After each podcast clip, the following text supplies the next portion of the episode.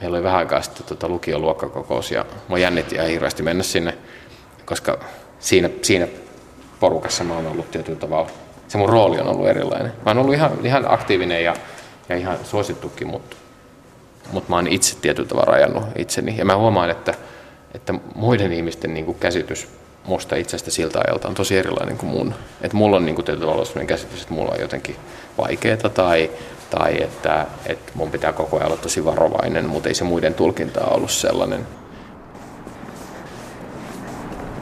Mennään vähän tuohon lähemmäs tuota ovea. Niin milloin sä oot muuten viimeksi käynyt täällä yliopistolla? Tässä rakennuksessa mä oon käynyt varmaan, siitä on varmaan ehkä viisi vuotta. Okei. Mä oon käynyt muutaman kerran siis luennoimassa yliopistolla. Joo. Itse asiassa ju- juurikin oman tieteen ala opiskelijoille, että se on ollut ihan hauskaa. Joo. Vähän niin kuin työelämän näkökulmalla.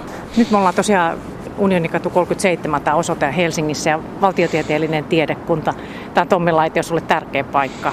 Joo, että kyllähän opiskeluaika varmaan aika monille on sellainen, joka tietyllä tavalla antaa mahdollisuuden jotenkin määritellä itseä uusiksi, erityisesti jos tulee pienemmältä paikkakunnalta ja sitten muuttaa Helsinkiin.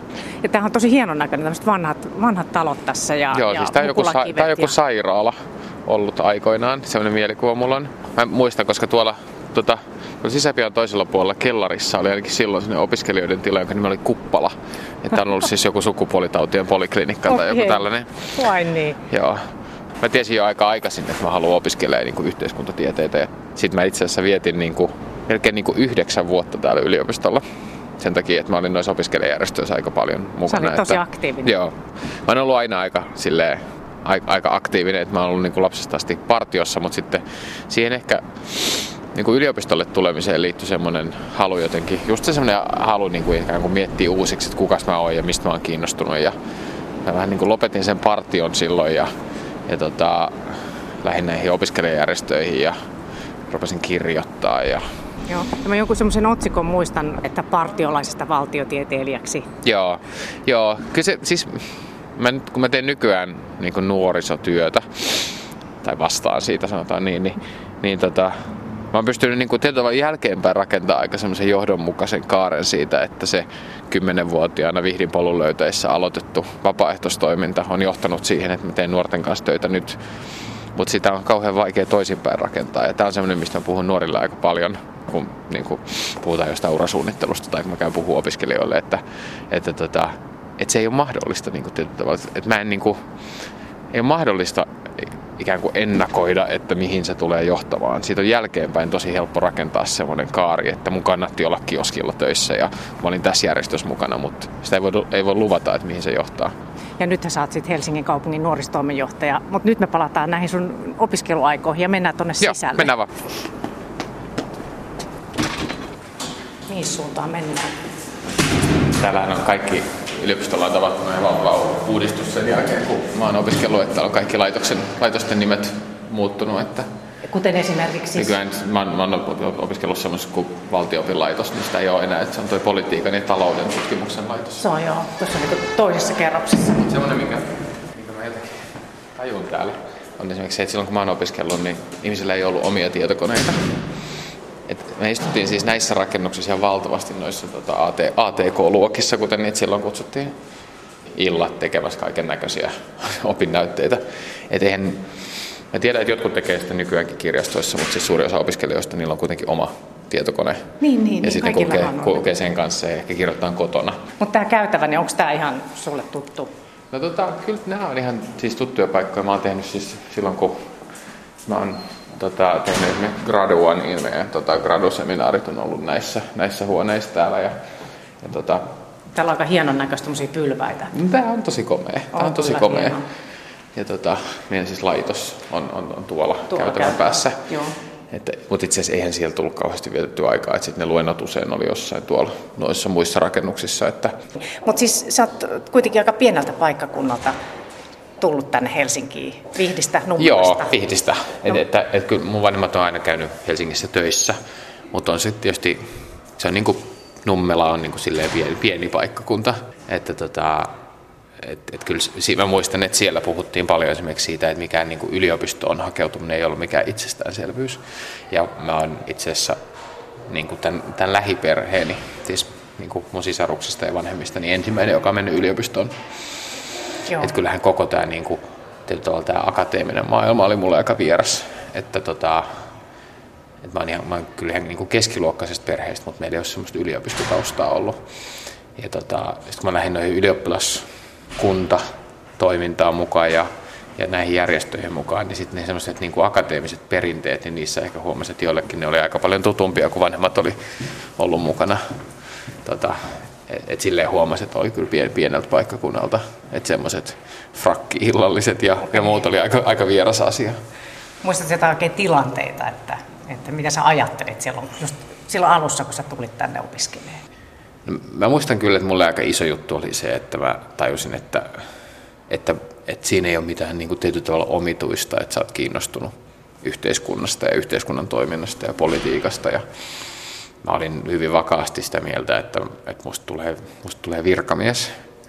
Ja sitten mä valitsin hallintotieteitä ja tällaisia asioita. Mä ajattelin, että se on järkevää lukea niitä Eurooppa-tutkimusta, että, että, tuota, että niillä saa töitä.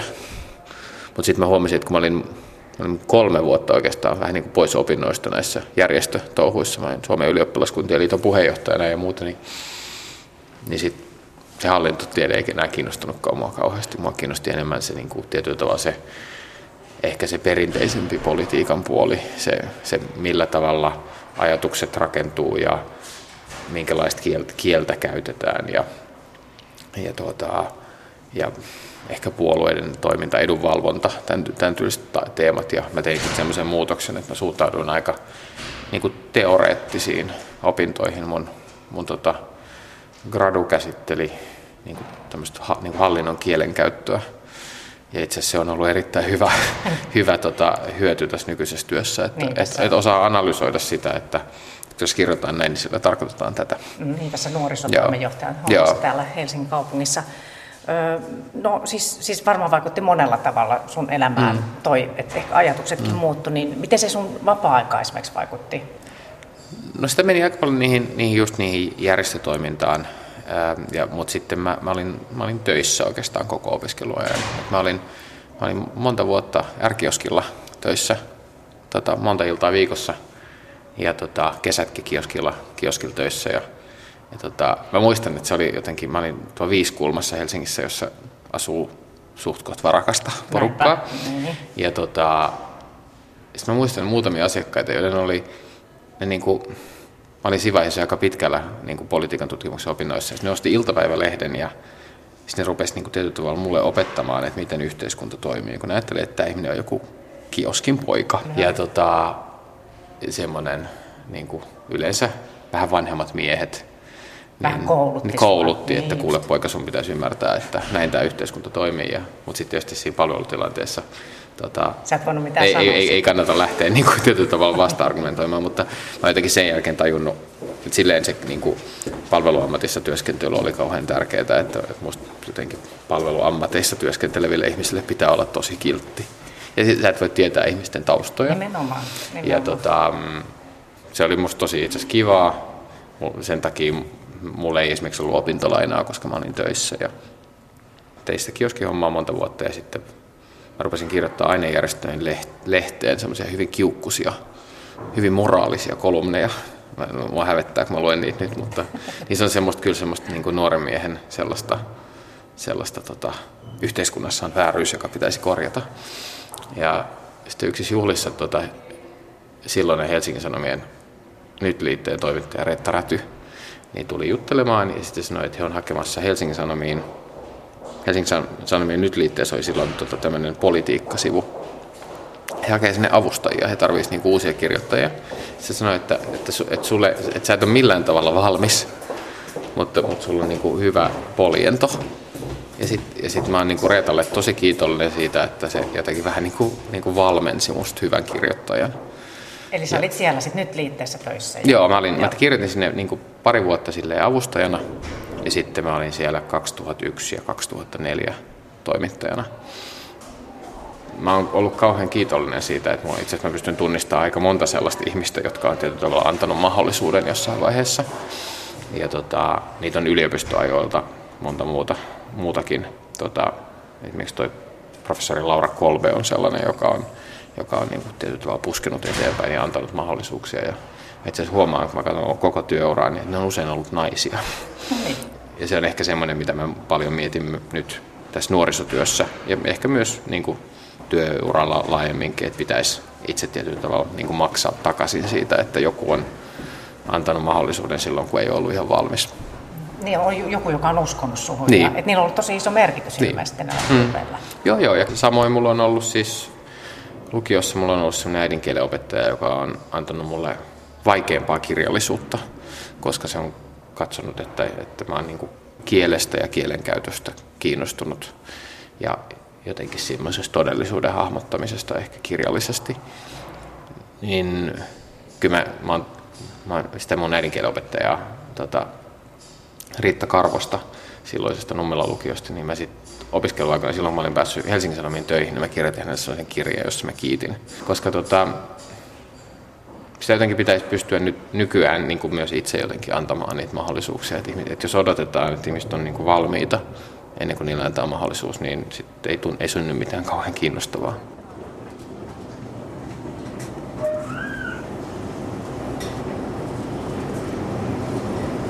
Niin on Kaisaniemen metroportaat ja onko tämä vähän sun työpaikkaa vai miten sä Tommi Laitio tämmöisenä nuorisotoimenjohtajana?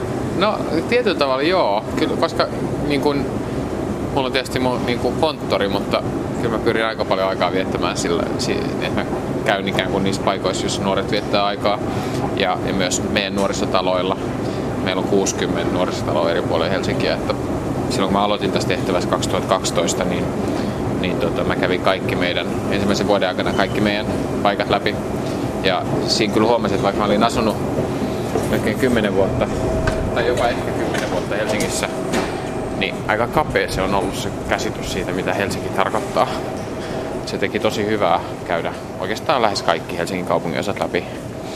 Ja mä kävin kaikki siis joukkoliikenteellä, että sitten myös niin tajuu, että mitkä ne nuorten liikkumismahdollisuudet on. Ja, ja siinä on siinä on aika iso eroja, että asuuko, asuuko niin raiteiden varrella vai asuuko bussilinjojen päässä. Että ne nuoret, jotka asuu raiteiden varrella joko metrossa tai raitiovaunu tai juna, niin ne on kyllä tosi paljon helpompi liikkua kuin niiden, jotka on bussiyhteyksien varassa. Niin ja tässä on nyt mennään tuonne Vuosaari Mellunmäki Joo, suuntaan. Joo, ajaa mm. vaikka Kontolaan. Mm. Tota, mä ajattelin, että tämä on niinku silleen tärkeä ympäristö mulle, tai tämä ikään kuin tämä itäraide, että et sitä on, ite, itellä on ollut niin kuin aina aika silleen, mitä mä sanoisin, mulla on ollut tosi niin kuin, turvallinen perhe ja, ja mä oon tiennyt, että jos mun elämässä joku menee pieleen, niin, tota, niin mä saan niin kuin, mulla on aika hyvä turvaverkko. Mutta tota, Helsingissä on aivan valtavat erot ihmisten välillä siinä, että, ja lasten nuorten välillä siinä, että minkälaiset turvaverkot heillä on ja kuinka, kuinka, minkälaisia riskejä uskaltaa ottaa elämässä että et ikään kuin pettääkö pohja. Ja tuota, Suomessa on vaikea tehdä sen kokoista luokkaretkeä kuin, kuin tota, ajamalla tota, metrolla tota, päästä päähän tai käymällä niin kuin tuolla Helsingin eteläkärjessä ja, ja muuta. Että, mutta sitten samaan aikaan on tärkeää jotenkin pitää mielessä se, että ne, me puhutaan vaikka lähiöistä Suomessa, niin helposti ne lähiöt, niin kuin, niistä puhutaan hyvin semmoisen niin ongelmien kautta. Ihmiset ajattelee, että ne on sellaisia niin kuin, paikkoja, jossa on pelkkiä korkeita kerrostaloja ja ongelmia. Kun sitten taas jos nuorten itsensä kanssa juttelee, he on hyvin ylpeitä niistä paikoista, missä he asuu. He itse heidän kokemus on se, että, että, että siellä on paljon luontoa, siellä on kavereita, siellä on hyvät liikuntamahdollisuudet. Ja se pitää paikkansa Helsingissä. Se on ollut, se, tämä niin jotenkin, ehkä luokkaherääminen on ollut semmoinen, minkä mä oon mikä on ollut aika iso tämän kahden vuoden aikana, kun on ollut Helsingin kaupungilla töissä. Mm, sä oot nähnyt sen todella omin silmin. Istutaan.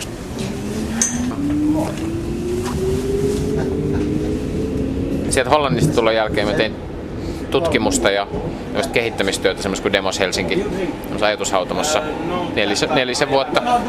Mutta sitten mulla tuli semmoinen halu kokeilla, että kun mä kävin aika paljon puhumassa julkisen sektorin ihmisille siitä, miten asioita voitaisiin uudistaa tai mitä kansalaisyhteiskunnassa tapahtuu ja miten siihen pitäisi reagoida, niin mä halusin jotenkin kokeilla, että pystyykö mä itse tekemään niitä asioita, mistä mä, mistä mä puhun muille. Ja se oli jännä, kun, mä aloitin, tai mut oli valittu, niin mä ajattelin, että ne asiat, joihin mun pitää tietyllä tavalla keskittyä, on semmoista asiat kuin, niin kuin nopeus ja uudet ideat ja, ja muuta. Ja jotenkin semmoinen kau, niin kuin kaupallinen yhteistyö ja tämän tyyliset jutut.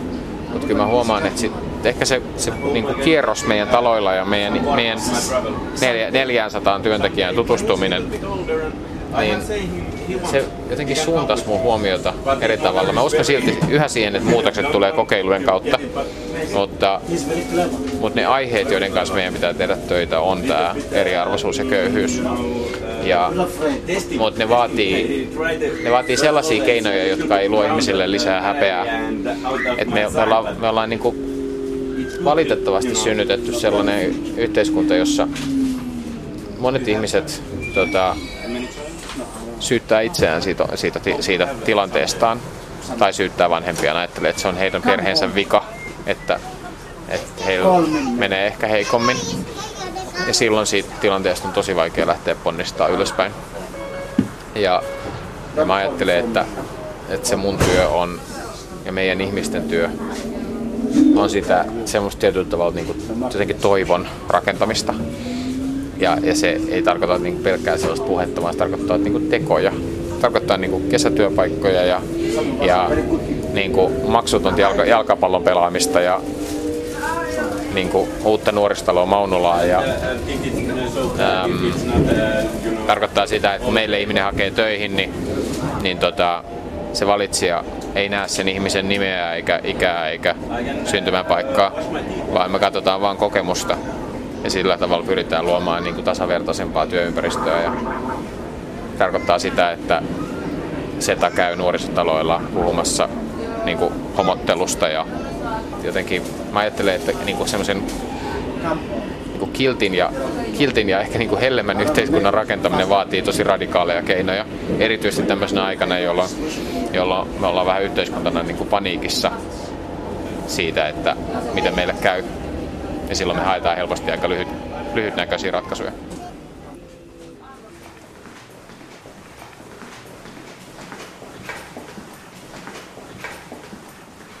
Pienellä vähän tätä valtiotieteellistä tiedekuntaa Joo. vielä. Tässä on näköjään joku graduseminaari meneillään. Tuolta ne näytti silloinkin. Täällä on luentokursseja. Aika tutulta. Tenttituloksia. Aa, Näitä sä oot joskus tuijotellut. Joo, semmoinen mikä on muuttunut, että silloin kun mä oon ollut opiskelija, niin, niin näissä on lukenut vielä nimet. Nyt täällä on pelkästään opiskelijanumerot. Joo. Että täältä pystyy näkemään aina, että, että mitä kukakin oli saanut tentistä. Nyt on anonyymiä. Ei Joo. Huomaa, tiedä mitä kukin saa. Mutta oliko se minkälaista muuten tämä aika sitten, kun sä itse olit täällä opiskelemassa, niin miten vilkasta se muu elämä oli? Vai oliko se vaan opiskelu ja sitä ärkioskilla olemista? Ei, kyllä se, kyllä se, niinku, kyllä se niinku juhlinta painottuu aika paljon siihen. Niin just se semmoinen, että kun löysi semmoiset semmoisen ystäväpiirin, joka niinku yhä on olemassa, niin semmoinen tietyllä tavalla jotenkin ehkä hullaantuminen niin kuin samanmielisistä ihmisistä ja just se mahdollisuus itse päättää, että, että, että kuka mä oon. Mulla tietysti se opiskeluaikaan liittyy aika voimakkaasti myös niin kuin, tämmöinen niin kuin kaapista tuleminen homoseksuaalina ja, ja, tota, ja se, että, että löysi ihmisiä, joille se ei ollut ongelma ja sitten pikkuhiljaa pystyi niin kuin käsittelemään sitä asiaa myös vanhempien kanssa. Ja, ja tota, että se, että kyllä se, se opiskeluaika on mulle todella semmoinen merkityksellinen aika ja, ja se jotenkin just se semmoinen niin kuin että tajus, että miten niin kuin monet teini-ikään liittyvät ehkä semmoiset ahdistukset ja pelot liittyy siihen niin kuin seksuaalisuuteen ja, ja, tota, ja seksuaaliseen suuntautumiseen. Ja kun mä mietin just sitä, että sit tosiaan pienellä paikkakunnalla olet asunut, niin minkälaista on ollut sit silloin lapsena tai nuorena? Mä en ole kohdannut ikinä mitään sellaista niin kuin syrjintää tai homottelua. Öm, että ihmiset on ehkä tiennyt, mutta siitä on, niin kuin, että, että niin kuin, mä en ollut semmoisen niin tietyllä tavalla vihapuheen tai, tai aggressiivisen toiminnan kohteena, mutta ehkä se on ollut semmoista niin kuin, niin kuin vähän semmoista itsesyrjintää. Että sä oot ajatellut, että sun pitää olla kauhean kunnollinen koko ajan ja sä et saa niin kuin väärällä tavalla aiheuttaa huomiota, koska silloin ihmiset voisivat ruveta miettimään, että, että kuka sä oikein oot. Ja tota, ja sitten mä huomasin, että mulla kesti aika pitkään. Mä huomaan, että ehkä sen, että ne, ne syvät ystävyydet on sieltä opiskeluajalta, niin, niin silloin mä oon niin uskaltanut olla tietyllä tavalla niin kuin avoimesti itseni. Ja, ja silloin on helpompi päästä ihmisiä lähelle. Että meillä oli vähän aikaa sitten tota lukioluokkakokous ja mä jännitti ihan hirveästi mennä sinne, koska siinä, siinä porukassa mä oon ollut tietyllä tavalla, se mun rooli on ollut erilainen. Mä oon ollut ihan, ihan aktiivinen ja, ja ihan suosittukin, mutta, mutta mä oon itse tietyllä tavalla rajannut itseni. Ja mä huomaan, että, että muiden ihmisten niin käsitys musta itsestä siltä ajalta on tosi erilainen kuin mun. Että mulla on niin kuin tietyllä tavalla sellainen käsitys, että mulla on jotenkin vaikeaa tai, tai että, että mun pitää koko ajan olla tosi varovainen, mutta ei se muiden tulkinta ollut sellainen. Mutta semmoinen itsesyrjinnän kokemus on aika, aika, aika yleistä niin kuin seksuaalivähemmistöissä, että sä rupeat itse rajoittaa itseäsi ja sä tietyllä tavalla myös sit etsit, etsit niin kuin todisteita sille, että ei mua kuitenkaan hyväksytä, että, että mä, mä pitkään ajattelin, että mä pystyn niin kuin tavalla, mä pystyn niin kuin itse päättämään, että, että miten se vaikuttaa mun elämään. Ja mä pystyn itse rajaamaan ja pystyn itse päättämään, miten muut ihmiset siihen suhtautuu, jos mä muokkaan omaa käyttäytymistäni. Sitten tulee semmoista, aika semmoista niin kuin ehkä ylisuorittamista ja ja sitten semmoista kontrollihakuisuutta ja, ja se on ehkä semmoinen, mistä sitten se kesti kyllä vuosia päästä siitä eroon ja kyllä sitä, kyllä sitä yhä, yhä ajoittain mä huomaan sellaisia pilkahduksia, mutta sitä vaan huomaa, että itsenä oleminen on kauhean vaikeaa, jos antaa muiden määritellä sen sun toiminnan sen sijaan, että sä itse päätät, kuka sä olet ja sitten sä hyväksyt sen, että jollain ihmisillä voi olla sen kanssa ongelmia ja jollain suuremmalla osalla ei. Tämä teki tosi hyvää sitten aika sulle, kun sä olit täällä opiskelemassa. Joo, ja, ja semmoinen Ehkä semmoinen niin ohjaava ajatus kaikessa toiminnassa, jopa sen jälkeenkin, opiskeluajan jälkeenkin on ollut semmoinen niin kuin halu, halu olla hyödyksi ja, ja halu toimia muiden hyväksi. Ja kyllä mä oon niin kuin tosi vakuuttunut siitä ja se on myös ajatus, jota mä niin kuin nykyisessä työssäni ajan eteenpäin, että, että on harvoja asioita, joista ihmiselle tulee sellainen niin kuin tyytyväisyyden ja ehkä onnellisuuden kokemus kuin siitä, että sä huomaat olevasi hyödyksi, että sä huomaat, että sulla on jotain taitoja, joita muut ihmiset tarvitsee. Ja, ja se opiskeluaika oli aika niin kuin turvallinen, niin kuin turvallinen aika tietyllä tavalla kokeilla niitä omia, omia rajoja ja, ja katsoa, että mihin, mihin se riittää. Ja ehkä se partiotausta ottaa siinä, että ei ole ikinä pelottunut ottaa vastuuta. Mutta tota, ehkä silloin opiskeluaikana just se semmoinen, niin kuin, mulla on siitä semmoinen aika niin kuin, niin kuin semmoinen vapauden kokemus, että että vaikka oli paljon tenttejä ja piti lukea ja, ja, ja muuta, niin silti mulla on sellainen kokemus, että se on ehkä se on niin kuin tietyllä tavalla se vapain vaihe ihmisen elämässä. Kontulasta on tullut mulle jotenkin semmoinen tärkeä paikka. Ehkä myös sen takia, että meillä on tosi iso nuorisotalo täällä, mutta tota, mut, meillä on jotenkin me tuotiin esimerkiksi tasavallan presidentti käymään täällä viime, viime vuonna. Oho. Että et kun hän on ollut nuorista aika kiinnostunut. Sitten tietyllä tavalla niin kuin, jotenkin juttelee nuorten kanssa täällä ja jotenkin muistuttaa ihmisille tosi tärkeä paikka. Ja että, että va, vaikka niin kuin, monilla asuinalueilla on nuoret, nuortenkin puheessa nousee esille esimerkiksi se, että, että on paljon baareja tai, tai ihmiset on vähän ehkä joskus vähän sekasin, niin, tota, niin niin nuoretkin myös asukkaat ajattelee, että ne on korjattavia asioita. Että ne on mahdollista korjata. Eikä niin, että niin kuin ehkä välillä mä törmään semmoiseen niin kuin tietyllä liberaalin eliitin ajatukseen, että ne pitäisi niin pelastaa ihmiset sieltä lähiöistä. Ja tota, mun mielestä meidän ei niin kuin, tietyllä tavalla pidä ottaa annettuna sitä eriarvoisuutta, mikä, mikä usein on, vaikka sitten lähiympäristöjen kohdalla, että, että kuinka onko se nyt vain niin, että jotkut alueet on siistimpiä kuin toiset, vaan että me niin kuin muistettaisiin pitää tietynlainen tarmokkuus yllä asioiden korjaamisessa. Jotenkin semmoinen niin usko siihen, että yhteiskuntaa voidaan muuttaa. Ja tota, musta sama koskee myös asuinalueita. Että Kontulassa on ihan, niin kuin, täällä on tosi hyvät palvelut. Ja tota, täällä on ihan mielettömän hyvä yhteistyö niin kuin asukkaiden ja ja seurakunnan ja, ja kaupungin toimijoiden välillä. Ja täällä on ihan valtavasti luontoa. Täällä on vielä vähän aikaa sitten aina vielä tota Pohjois-Euroopan suurin skeittihalli, joka on siis meidän pyörittämä. että mun aina pitäisi lähteä niin liikkeelle ikään kuin alueiden vahvuuksista. Että täällä käy siis valtavasti nuoria joka puolella pääkaupunkiseutua. Katsotaan, onko tää auki. Siis tässä on tämmöinen nuorisotalo. Se on kiinni, mutta... Se onkin vasta kolmelta. Joo. Mutta tässä periaatteessa on kaikkea nuorille. Joo, tää on yksi isoimpia nuorisotaloja, mikä meillä on. Mä ehkä kokeilen, jos joku on paikalla. Painapas. Siellä on joku. Joo. Moi. Hyvää päivää. Moi. Tulla käymään Radiojuttu. Tehdään radiojuttua. Olkaa Joo. hyvä. Joo. Kiitos. Kiitos. Meillä on siinä tiimivetäjien kokous. Ei, älkää antako mun häivyttää. Joo, Vaan käydään. ei. No niin, tässä on tämmöinen pieni kahvilan tapainen ja tämä on tämmöinen 70-luvun talo. Vai? Joo. Vähän retromeininkiä. Tämä on niin kuin hyvä esimerkki siitä, miten, miten niin kuin silloin, kun konsola on rakennettu, niin miten palveluita on suunniteltu. Että ajateltu, että tehdään tämmöinen, pitää olla tämmöinen hyvä palvelukeskittymä, jos on toisaalta kaupalliset palvelut, tuossa on iso ruokakauppa ja sitten on kirjasto ja on nuorisotalo ja tietyllä tavalla terveysasema on heti tuossa vastapäätä. Ja myös ne meidän työkaverit, jotka asuu täällä, niin sanoo, että on tosi ylpeitä ja tyytyväisiä täällä Kontulassa asumisesta. Että se on ehkä sellainen, niin kuin mä huomaan, että ajattelutavan muutos, joka itsellä on tapahtunut tämän työn kautta, että tajuu, että just niitä paikallisidentiteettejä meidän pitäisi ruveta vahvistaa ja muistaa, että suurin osa ihmisistä asuu jossain muualla kuin Helsingin keskustassa. Että tota, ja tämä on niin kuin ihan mieletön myös silleen, että me ollaan esimerkiksi ruvettu täällä järjestöjen kanssa tekemään paljon asioita. Että tässä isossa, tota, niin kuin Tässä tässä, sali. tässä salissa niin oli pari viikkoa sitten sunnuntaina meillä oli 250 somalia äitejä, isiä, nuoria. Keskusteltiin näille sota-alueille lähtemisestä. Oli kutsuttu poliisia, sitten oli nuorisotoimija, Kontulan somalialaisniminen järjestö. Ja, ja se oli ihan mielettömän hyvä tilaisuus. Ja just se ajatus siitä, että me avataan näitä tiloja myös muille. Et ei niin, että nämä on kaupungin omistamia tiloja ja kaupun, kaupunki, niin kuin kaupunkikoneisto nyt sitten päättää, mitä nämä tehdään, vaan että jos ihmiset haluaa järjestää asioita, niin, niin me tarjotaan ne itse asiassa maksutta käyttöön. No on ainakin herättänyt kiinnostusta. Joo, ei ole tyhjillään nämä Joo, tilat, voi sanoa. ei. Että... Me lähdetään jo eteenpäin, me vaan käytiin sovella. Moi, moi.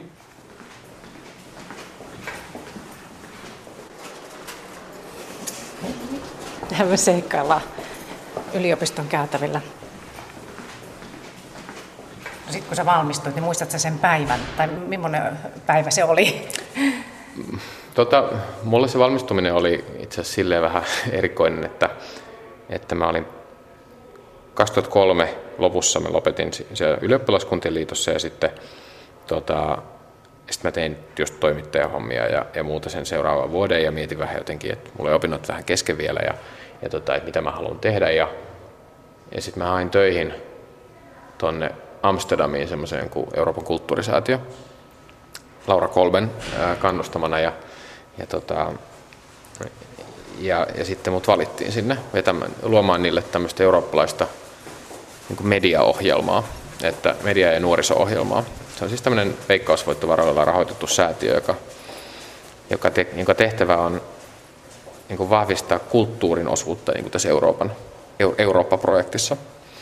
Ja tota, niillä ei ollut kauhean voimakasta nuorisopainotusta, mutta sitten niiden säätiön hallitus oli päättänyt, että semmoinen, semmoinen tarvitaan ja sitten ne laittoi tämmöisen ohjelmavetäjän paikan auki ja mä hain sitä ja tuli valituksi. Sitten mä tajusin, että jos en mä tee sitä gradua valmiiksi ennen kuin mä lähden sinne Hollantiin, niin mä en varmaan valmistu ikinä. Ja, tota, ja mä palautin sen siis samana päivänä, kun mä lähdin lentokentälle ja, ja muutin sitten Hollantiin. Niin se oli silloin 2004 tai Joo, 2005? joo, 2004 ja sitten tota, mä, niin kuin, sit se hyväksyttiin 2005 ja mä valmistuin silloin, mutta mä olin silloin 2005 jo Hollannissa, että ei se, se valmistuminen ei ollut mulle millään tavalla semmoinen niin kuin iso, iso asia. Okay. Se oli ehkä se, että sai sen, sai sen projektin valmiiksi se on itse asiassa semmoinen, mitä kyllä, kyllä mä kannustaisin jokaista tekemään ne opinnot valmiiksi, että se ei jää niin kuin roikkumaan. Sitten se on sellainen olo, että sä oot saanut jonkun asian valmiiksi. Kyllä. No sitten Amsterdamissa, siis vuodesta 2005-2008, Joo. niin minkälaista se oli, että kun sä muutit sinne? No se oli vähän samanlainen kuin se muuttaminen Helsinkiin niin kuin yliopisto-opiskelujen alussa, että, että, tota, että piti taas niin kuin, tietyllä tavalla määritellä itsensä uudelleen. Ja, ja mä, mä, mulla oli siis sellainen olo esimerkiksi siitä, kun mä muutin sinne, että, että mun englanti on tosi vahva ja se on niin kuin suomalaisittain aika vahva, mutta sitten kun mä siirryin työ, työskentelemään semmoiseen ympäristöön, jossa oli 12 kansallisuutta, jossa työkieli oli englanti, niin kyllä mä huomasin, että mun piti tehdä, mä olin tosi väsynyt ne ensimmäiset viikot, kun huomasin, että, että se aktiivinen sanavarasto ei, ei tota, että se vaatii hirveästi töitä. Sitten se, että sun pitää taas, niin kuin, taas uudelleen luoda ne sosiaaliset suhteet, että niin kuin ystävyydet ja, ja tuota, aika paljon niin kuin me, mun parhaat ystävät siltä ajalta on, on mun työkavereita sieltä, sieltä ja se on aika luonnollista. Se on tämmöinen kansainvälinen organisaatio, niin aika moni oli samassa tilanteessa. Mutta, tota, mutta silleen se oli kyllä niin kuin, erilainen kuin yliopisto on sellainen aika, että kaikki tulee, kaup- kaikki tulee niin kuin, muuttaa uutena tänne, ne tarvii uudet kaverit. Niin sitten mä muutin sinne, mä menin työyhteisöön, jossa ihmisillä on jo elämät ja, niin. ja työt ja perheet ja, ja näin. Et se kesti aika pitkään se ystävy, niin kuin jotenkin niin kuin hyvien ystävien saaminen. Ja sitten toisaalta se, että oppii toimimaan erilaisten eurooppalaisten kulttuurien kanssa. Että tota, mä jotenkin kuvittelin, että mä olin matkustanut kauheasti ja että mä, mä niin kuin tajuan, miten, miten niin kuin kansainvälisessä ympäristössä toimitaan. Mutta mut ne niin kuin neljä vuotta siellä näytti mulle tosi selvästi, kuinka suomalainen mä oon ja kuinka niin kuin, ainakin niin kuin 70-luvulla, 70-luvun lopussa syntyneet, ne on kuitenkin elänyt tosi yhtenäiskulttuurissa. Ja jotenkin, että sitä on vähän avuton, kun menee sinne kansainväliseen ympäristöön. Muista mun läheisin, mun itse asiassa kämppäkaveri ja tota, läheisin työkaveri, niin se oli tuolta, tuolta Makedoniasta, jossa on tottunut toimimaan erilaisten kulttuurien kanssa ja, ja muuta. Ja mä huomasin, että, että, että niin kuin ne tietyllä tavalla ne suomalaisen yhteiskunnan valmiudet toimintaan kansainvälisessä ympäristössä ei ole kauhean hyvät. Ei ainakaan silloin ollut. Et mä ajattelin, että mulla on jotenkin kansa, kansainvälinen ja laaja-alainen näkemys. Ja mä huomasin, että se on aika suomalainen. Se, miten, mitä tarkoittaa, kun asioista sovitaan, mitä aikataulut tarkoittaa, miten itseään pitää ilmaista, kuinka suoraan voi mennä asioihin, millä nopeudella ihmisiin ystävystytään, kutsuuko ihmiset niin kuin koteihinsa kylään vai ei, niin kuin jaetaanko lasku, kun mennään ravintolaan, niin kuin tämän tyylisiä asioita. Että tota, se on niin kuin se neljä vuotta siellä niin kuin sekä hollantilaisyhteiskunnassa, mutta mä tein paljon eri Euroopan maiden kanssa töitä. Eli sellaisia videotyöpajoja eri, eri puolilla Eurooppaa lapsille ja nuorille, niin se on kyllä tehnyt musta tosi paljon vahvemman. Ja se, että on joutunut semmoiseen tietyllä tavalla, semmoinen vähän niin kuin, niin kuin heikkouden ja yksinäisyyden kokemus tekee ihmiselle joskus ihan hyvää. Se, mistä muuttuu niin kuin tosi paljon sallivammaksi muita ihmisiä kohtaan. Ja että sitä usein ajatellaan, että kun, että kun muuttaa ulkopuolelle, niin se on jotenkin, se on jotenkin semmoista niin kuin upeata ja jotenkin niin kuin elämyksiä täynnä. Mutta ne ensimmäiset kuukaudet, erityisesti silloin kun muuttaa yksin, niin, niin kuin ilman perhettä, niin ne on aika yksinäisiä. Ja, ja, ja jotenkin, mutta sitten mä muistan, että mulla oli sellainen tarve ikään kuin todistella kaikille, että mulla menee hyvin. Että, niin kuin, että, että sitä niin kuin ystäville jotenkin toi, että go, kaikki on ihan mahtavaa ja, ja, ja muuta. Ja, ja siis olihan se. Olihan siis Amsterdam on maailman hienoin kaupunki. Mitä se työ sitten oli, mitä sä siellä teit siellä Amsterdamissa? Mitä se käytännössä, jos vaikka jotain tavallista työpäivää kuvaa? Tai... No se, mun työ koostuu oikeastaan, niin kuin, mun piti rakentaa semmoinen niin kuin eurooppalainen verkosto ikään kuin nuorten kanssa tehtävään työhön. Ja, ja me ruvettiin tekemään sellaista, laajentaa sellaista projektia, jossa oltiin jo vähän jo aloitettu, jossa ikään kuin tutkittiin sitä, että miten niin kuin videotaide voisi toimia erityisesti heikossa tilanteessa olevien nuorten ilmaisukeinona. Ja me vedettiin eri puolilla Eurooppaa sellaisia työpajoja, joissa nuoret teki maksimissaan 60 sekunnin videoita siitä, niistä asioista, jotka heille on tärkeitä. Ja pyrittiin aika semmoiseen niin kuin abstraktiin ilmaisuun, että ne ei ollut dokumentaarisia.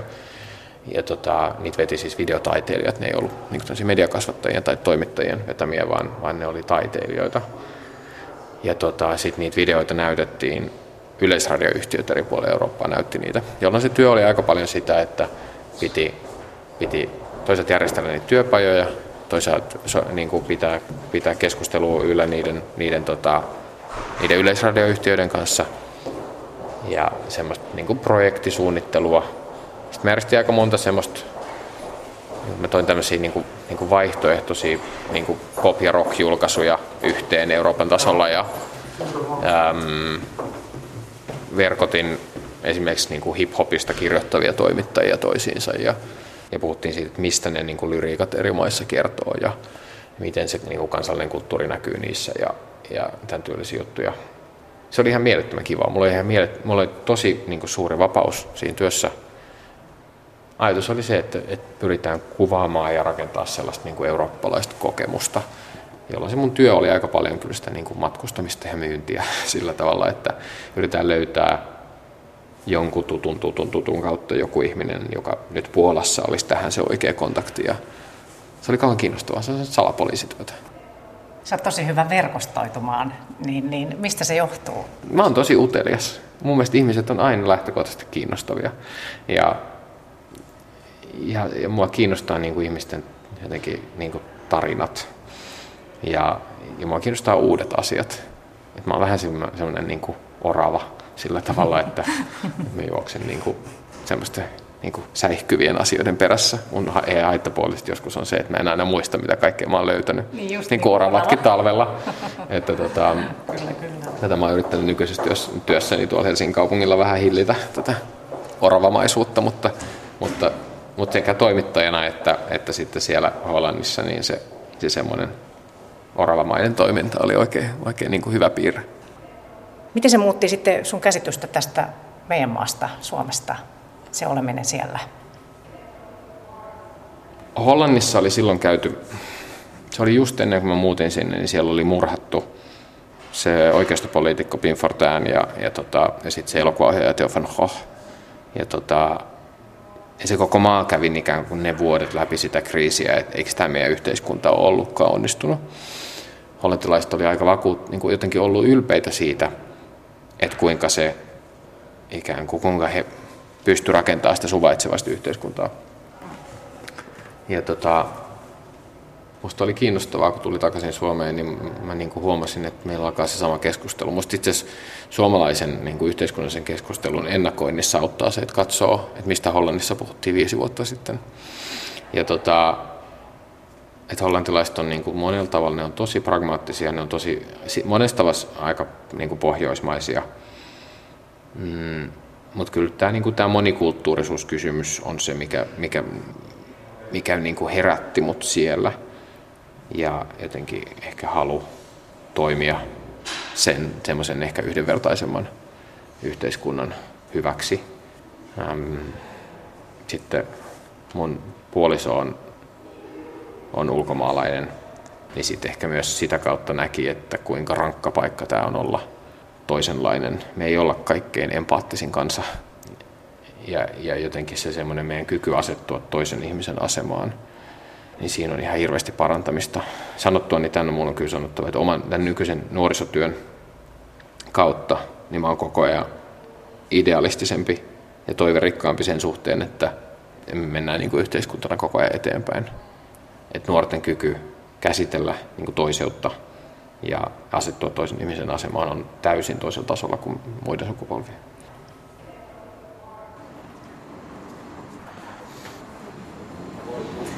No, nyt me ollaan, me ollaan kierretty tosiaan tässä näitä sulle tärkeitä paikkoja. Ollaan yhdessä sellaisissa nytkin täällä Kontulan metroasemalla. Niin miten Tommi Laitio, nyt kun sä edelleen oot tässä nuorisotoimenjohtajana, niin ootko sä nyt tyytyväinen tähän sun tilanteeseen elämään tässä vaiheessa? Mä oon tosi innokas, joo. Että tota, äm, mua, mua jotenkin innostaa valtavasti se, että Helsinki on sitten kuitenkin aika vauras kaupunki. Helsinki on kaupunki, jossa on ihan niin kuin valtavan hyvät mahdollisuudet. Ja sitten mä oon myös niin kuin itse koin olevani hyödyksi. Että mä niin kuin tietyllä palaan siihen samaan asiaan, mikä, tota, mikä mua on aikoinaan motivoinut siihen, että mä oon lähtenyt vetämään jotain, jotain 10-vuotiaiden partiolaisten ryhmää Vihdissä ja, ja lähtenyt ylioppilaskuntaan ja, ja, ja myös siellä Hollannissa, että kokee olevansa hyödyksi muille. Kyllä mulla on sellainen olo, että, että mä, mä niin kuin on, että mä kykenen tässä työssä niin kuin viemään niin kuin enemmän hyvää kuin pahaa eteenpäin. Ja kyllä mä sanoisin, että myös tässä niin kuin nykyisessä johtamistyössä, niin myös se niin kuin tietyllä tavalla se oma niin kuin nuoruuden epävarmuus ja, ja, tota, ja myös se niin kuin vähemmistökokemus, ja, jota, jota niin kuin, tota, homomiehenä joutuu yhä, yhä työstämään niin kuin jatkuvasti. Se pitää sinut niin tietyllä tavalla valppaana, että sä muistat niissä tilanteissa, että, että että niin, että tässä, että, että mikä sen niin semmoisen yleistävän puheen vaara usein on. Ja kyllä mä näkisin, että, että se, on niin kuin, se on mulle tosi iso ammatillinen vahvuus, että mä kuulun johonkin vähemmistöön. Se on, se on siitä ollut hyötyä tässä. Siitä on ihan valtavasti hyötyä. Öm, että, että mä pystyn niin kuin huomaamaan niitä tilanteita, jossa, jossa niin kuin tietyllä tavalla puhutaan normaalista sillä tavalla, että mä huomaan, että mä en kuulu joukkoon. Ja silloin jotenkin se on myös hyvä muistus siitä, että tämä on varmaan jollekin muullekin tässä, tässä tilanteessa samanlainen kokemus. Se on musta, kun missä tahansa organisaatiossa mietitään sitä, että minkälaista niin johtoporukkaa kootaan, niin sieltä varmistettaisiin, että on oikeasti aika erilaisia kokemuksia. Me Minä vähän muuten tiellä, just ihmiset tulee metrosta. Niin... On tosi, tosi niin kuin erilaisilla taustoilla olevia ihmisiä, siis sukupuoleltaan ja elämänkokemukseltaan ja iältään. Niin se tekee, niin kuin, se tekee siitä johtamisesta aina tosi paljon parempaa. Mä teen töitä siis nyt, mulla on, ää, mulla on 11 alaista, niin suoraan alaista ja sitten niiden niin kuin heidän alaisuudessaan se noin 400 ihmistä, niin kaikki mun suoratalaiset on, on vanhempia kuin minä. Ja se on ollut tosi, se on ollut tosi jännittävää niin kuin jo, tätä, johtaa sellaista porukkaa. Mutta ei, ei, ei johtaminen mun mielestä enää nykyään ole sellaista, että sä isket nyrkkiä pöytään ja jotenkin, että sun pitäisi jotenkin lihaksilla pystyä, Joo, pystyä todistamaan. Vaan sun, sun pitää saada ihmiset toimia sun kanssa samaan suuntaan. Mm ja silloin sillä jälleen ei ole ihan hirveästi merkitystä. Semmoinen lause tuot kanssa, mitä silloin kun valittiin tähän hommaan, niin että tämmöinen lause lehdistä ja mm. otsikosta, että virkakoneisto imaisi ajattelijan, niin, mm. niin mitä sä siihen sanot? Siihen sisältyy semmoinen ajatus, että, tota, että on semmoinen niin kuin virkakoneisto, jossa ei ajatella. Sehän, niin, sitähän niin. se viestittää. Kyllä täällä pitää pitää itsensä koko ajan aika valppaana siinä, että, että jotenkin että pysyy suuteliaana. Ähm, mutta sitten mä ajattelin, että on se myös vähän vastuutonta niin luovuttaa tämä virkakoneisto ihmisille, jotka ei ajattele. Nyt on, nyt on tosi tosi muodikasta haukkuu julkista hallintoa ja byrokratiaa. Niin kyllä se parhaiten muuttuu sillä, että sinne valitaan niin kuin ihmisiä, se, niin kuin ihmisiä, jotka uudistaa sitä. Ja jotka ja että, että, että fiksut ihmiset uskaltaisi hakeutua tota, julkiselle sektorille. Itse asiassa mä ollut kauhean ilosta, kun mä oon katsonut viimeaikaisia tota, nimityksiä niin uskalletaan valita rohkeasti uudenlaisia ihmisiä. Että, että Korkeasaaren johtajaksi valittiin nyt just tota, suunnilleen mun ikäinen ää, eläinlääkäri ruokakulttuuriohjelmaa Helsinkiin valittiin vetämään ihminen, joka on perustanut ravintolapäivän ja et, et, et, tota, et Ylen niin kuin, julkaisuja vetämään valittiin ihminen, joka, joka on niin kuin, to, luonut Doc Venturesit ja, ja ollut tässä, tässä YouTube-sukupolven niin sukupolven kanssa tekemisissä. Että tajutaan, että, että kyllä ne, ne organisaatiot koostuu ihmisistä ja ne muuttuu vaan niin kuin tuomalla sinne uusia ihmisiä. Mm. Kävi vähän sillä tavalla, kun mä aloitin tässä työssä, niin tota, työ vähän niin kuin imaisi. Ei se ollut niin, että se virkakoneisto imaisi, vaan se siis ne asiat, jotka on siis mm. mielettömän kiinnostavia. Mulla on siis muusta jotenkin ihan unelmatyö. Ja, tota, ja niin kuin, että koko ajan voisi oppia lisää, koko ajan voisi tavata lisää, lisää nuoria ja semmoinen, että aivot kävi aika kovilla kierroksilla. Ja tota, mulla, oli, mulla oli tälle vuodelle sinne uuden vuoden lupaus, että niin elämä kuntoon, joka olisi uh-huh. liittynyt uh-huh. ihan sellaisiin niin kuin, yksinkertaisiin asioihin kuin se, että, niin kuin, että pitää kiinni niin kuin, säännöllisestä liikunnasta.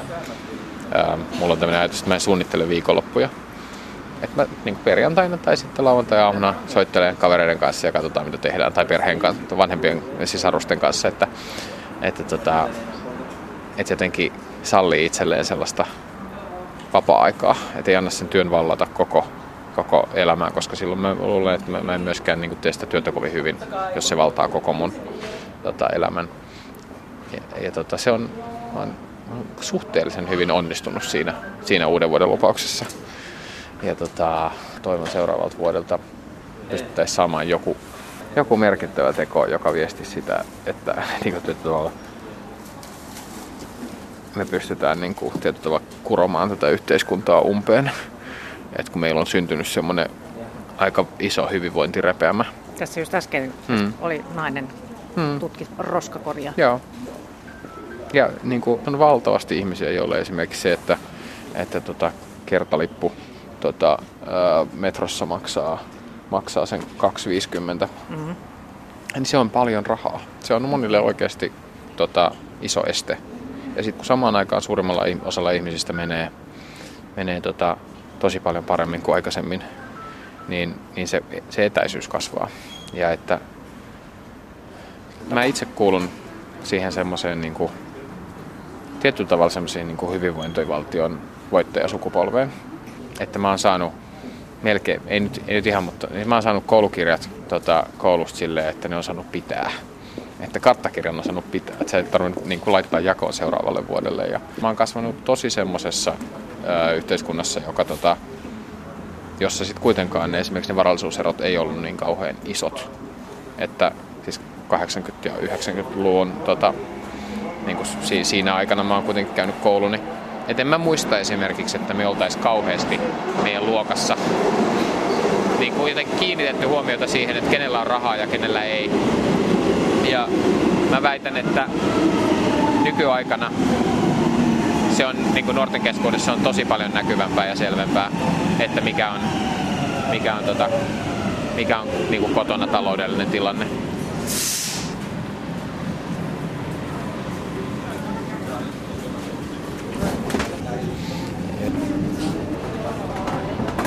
Se semmoinen putoamisen pelko on, on tota, se on koko ajan niin kuin yle, yleisempi ja yleisempi. Ja ne on niin kuin, mä jotenkin omalla työlläni haluaisin rakentaa sellaista niin kuin, niin kuin toiveikkuutta, joka sitten vaan tulee sen niin kuin yhteisen toiminnan kautta. Että ihmisten pitää tehdä asioita yhdessä, jotta niin tulee sellainen tunne, että nämä muut ihmiset kannattelee mua ja, ja toisaalta, että mulla on sellaisia taitoja, jotka pitää mua, pitää mua pystyssä. Silloin uskaltaa suhtautua myös niin kuin toisenlaisiin ihmisiin huomattavasti avoimemmin. Mulla on sellainen olo, että mä tiedän kuka mä oon ja mulla on ihmisiä, jotka välittää musta ja mulla on taitoja, joita, joista on hyötyä. Ja semmoinen hyödyttömyyden kokemus on mun mielestä ehkä va- vaarallisin yhteiskunnallinen. Kyllä, hmm. se on vaarallista.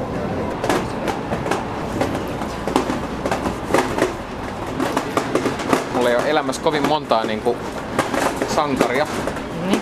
mutta tota, toi kuulostaa kornilta, mutta toi Robert F. Kennedy, eli Bobby Kennedy, on kyllä mun yksi semmonen niinku sankari Aha. siinä, että ehkä se just se, että niinku, se on semmoinen musta niinku, hieno sanonta, että, että, tota, että meidän tehtävämme on niinku, kesyttää ihmisen raakalaisuus ja tehdä, tehdä, tehdä maailmasta niinku hellempi.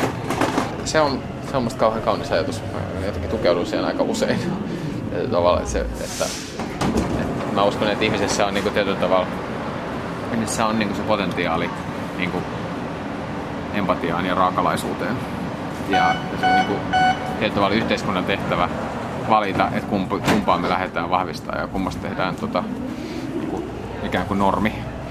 Että, ja siinä Bobby Kennedyllä, joka on semmoinen sankari, niin tota, silloin myös sellainen ajatus, että ähm, se sanoi niin kuin englanniksi se on, että ähm, niin kuin jotenkin, että niin kuin being wrong before is no justification for being wrong now. Ja niin kuin, että se ajatus siitä, että jos, sä ollut, jos sulla on ollut väärä mielipide joskus, niin et sä voi käyttää sitä perusteena silleen, että sä, sä toimit ikään kuin väärin nyt. Ja mä korjaan esimerkiksi itse aika paljon näkemyksiä, niin musta, että ei mun mielestä se ei ole mikään, niin kuin, se ei ole mikään kriisi, mutta siinä ei ole aina ehkä ihan totuttu, että johtajat sanoo, että no tää oli ehkä nyt vähän hassusti ajateltu. Joskus. Mm. Jollekin. Joo. Nyt on Kaisa nimessä.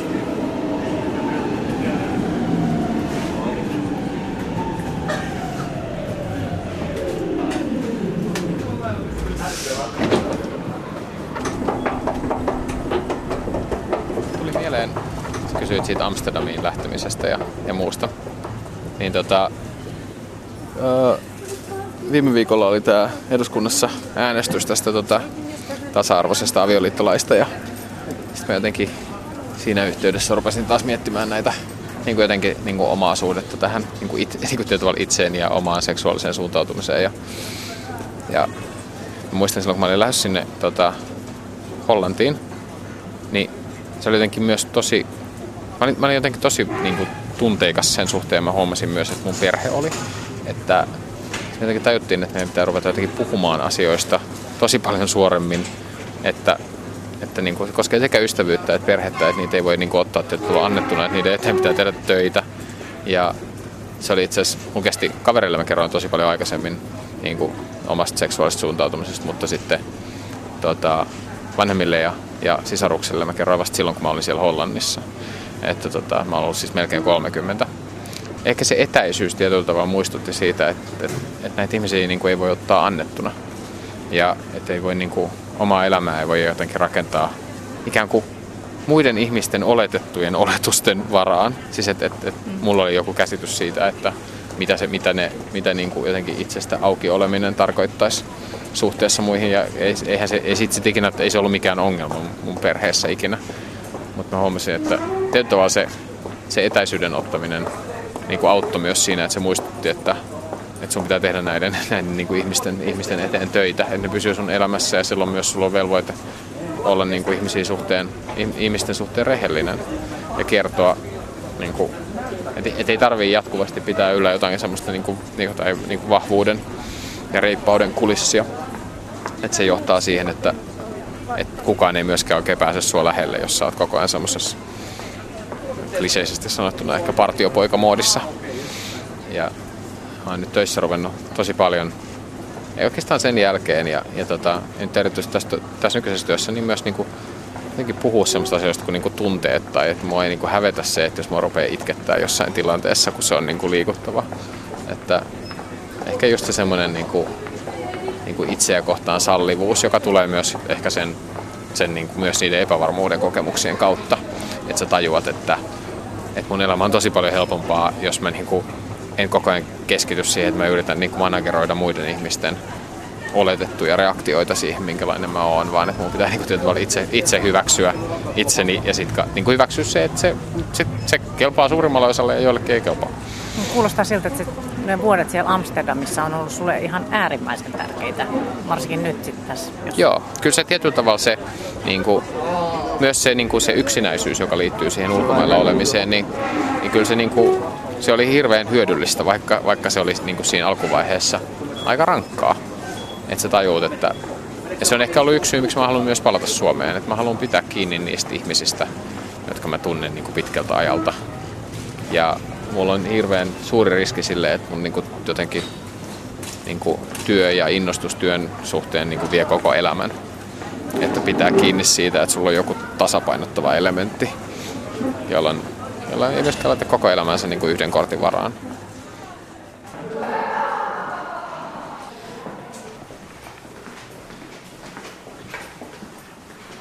Semmoinen, mikä oli iso ero nyky, nyky tota, tilanteen ja silloisen tilanteen välillä on, täällä on todella paljon enemmän naisia töissä. Valtiooppi oli silloin hyvin miehinen ala. Silloin kun mä oon opiskellut täällä, että mä en meidän tentti, tenttikirjoissa oli silloin hyvin vähän tota, naisten kirjoittamia kirjoja silloin, kun mä oon opiskellut. Se on huomaat semmoisenkin eron. Just eilen nähtiin, nähtiin yhdellä porukalle jotenkin se sama kiihko jotenkin yhteiskunnan ymmärtämiseksi. Se on hienoa, kun se säilyy. Joo. Vaikka, niin, sä, sä oot nyt 37. Joo, mä 37. Niin, Joo. Se on säilynyt sieltä Joo. sitten. Ja haisee ruoka. Onko tuttu haju, oliko tämmöinenkin silloin on, sun on, opiskeluaikoina? kyllä, joo. Lounasruokala.